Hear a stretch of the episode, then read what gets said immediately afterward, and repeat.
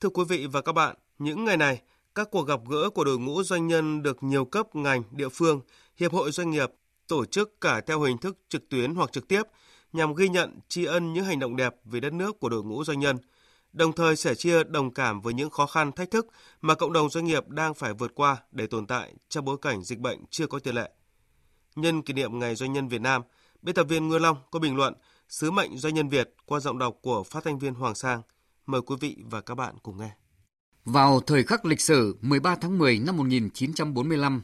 cảm kích trước tấm lòng vì nước của giới công thương Việt Nam, đóng góp ủng hộ hàng nghìn lượng vàng cho quỹ độc lập để kiến thiết đất nước. Chủ tịch Hồ Chí Minh đã gửi thư cho giới công thương và gặp gỡ đại diện các nhà tư sản ở nhà hát lớn Hà Nội. Tại đây, người khẳng định chính phủ, nhân dân và tôi sẽ tận tâm giúp đỡ giới thương nhân trong công cuộc kiến thiết này. Suốt 76 năm qua, giới công thương, nay là cộng đồng doanh nhân Việt Nam, đã luôn đồng hành, gánh vác, xây dựng doanh nghiệp lớn mạnh, cùng đất nước phát triển. Xác định tầm quan trọng của doanh nghiệp, hạt nhân của nền kinh tế đất nước, năm 2004, Thủ tướng Chính phủ đã ra quyết định lấy ngày 13 tháng 10 hàng năm là Ngày Doanh nhân Việt Nam.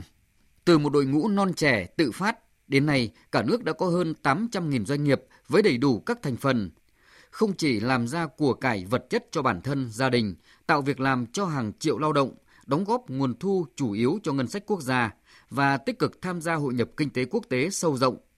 Đội ngũ doanh nhân Việt Nam còn thể hiện vai trò chủ công trong công tác từ thiện, nhân đạo, thực hiện trách nhiệm xã hội với cộng đồng, quốc gia, dân tộc.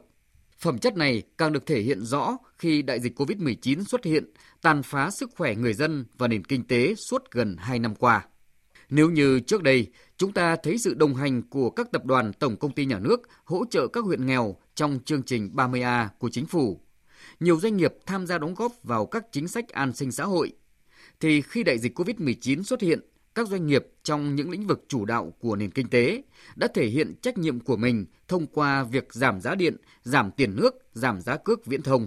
chống dịch như chống giặc, không chỉ tặng máy thở, đóng góp nhiều tỷ đồng vào quỹ chung tay phòng chống dịch COVID, quỹ vaccine.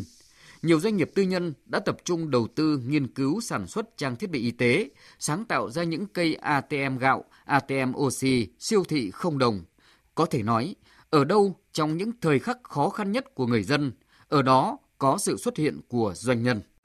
Ngay cả khi dịch bệnh xâm nhập vào các khu công nghiệp, những trung tâm kinh tế lớn bị ảnh hưởng nặng nề, tưởng như không thể cầm cự, thì nhiều doanh nghiệp, doanh nhân vẫn vững chí bền lòng, cùng đội ngũ công nhân kiên trì vượt qua khó khăn, thực hiện ba tại chỗ để duy trì sản xuất, ổn định việc làm và thu nhập cho người lao động. Đợt dịch COVID-19 lần thứ tư với biến thể Delta nguy hiểm khôn lường đã tác động trực tiếp tới trung tâm kinh tế năng động nhất của đất nước, khu vực kinh tế phía Nam chiếm tới 45% tổng sản phẩm quốc nội GDP, cũng là nơi tập trung đông đảo đội ngũ doanh nghiệp doanh nhân. Ngay lập tức, GDP của cả nền kinh tế trong quý 3 vừa qua đã tăng trưởng âm tới 6,17%. Doanh nghiệp bị ảnh hưởng trực tiếp với những thiệt hại hết sức nặng nề. Nhưng cũng chính doanh nghiệp đã gắng sức để bảo đảm cho chuỗi cung ứng được lưu thông, không bị đứt gãy. Những đóng góp của cộng đồng doanh nghiệp đã được Đảng, Chính phủ, Quốc hội ghi nhận và đánh giá cao, đặt vào vị trí trung tâm, chủ thể của quá trình phục hồi sản xuất kinh doanh. Tại cuộc tiếp xúc cử tri thành phố Hồ Chí Minh bằng hình thức trực tuyến ngày 2 tháng 10 vừa qua, Chủ tịch nước Nguyễn Xuân Phúc đã biểu dương đội ngũ doanh nhân Việt Nam và thành phố Hồ Chí Minh cùng đoàn kết tương trợ lẫn nhau, nắm tay nhau vượt qua thời khắc khó khăn nhất trong 35 năm đổi mới. Đại dịch COVID-19 thêm một lần nữa thử thách cộng đồng doanh nghiệp Việt. Cùng với tâm, tài, trí, đức và bản lĩnh của mỗi doanh nhân, cùng với sự hỗ trợ tận lực của cả hệ thống chính trị, chúng ta có quyền tin tưởng khó khăn lớn nhất đã nằm lại phía sau. Những cơ hội kinh tế đang mở ra, không chỉ bù đắp lại mất mát đã qua, mà còn cơ hội lớn để bứt phá.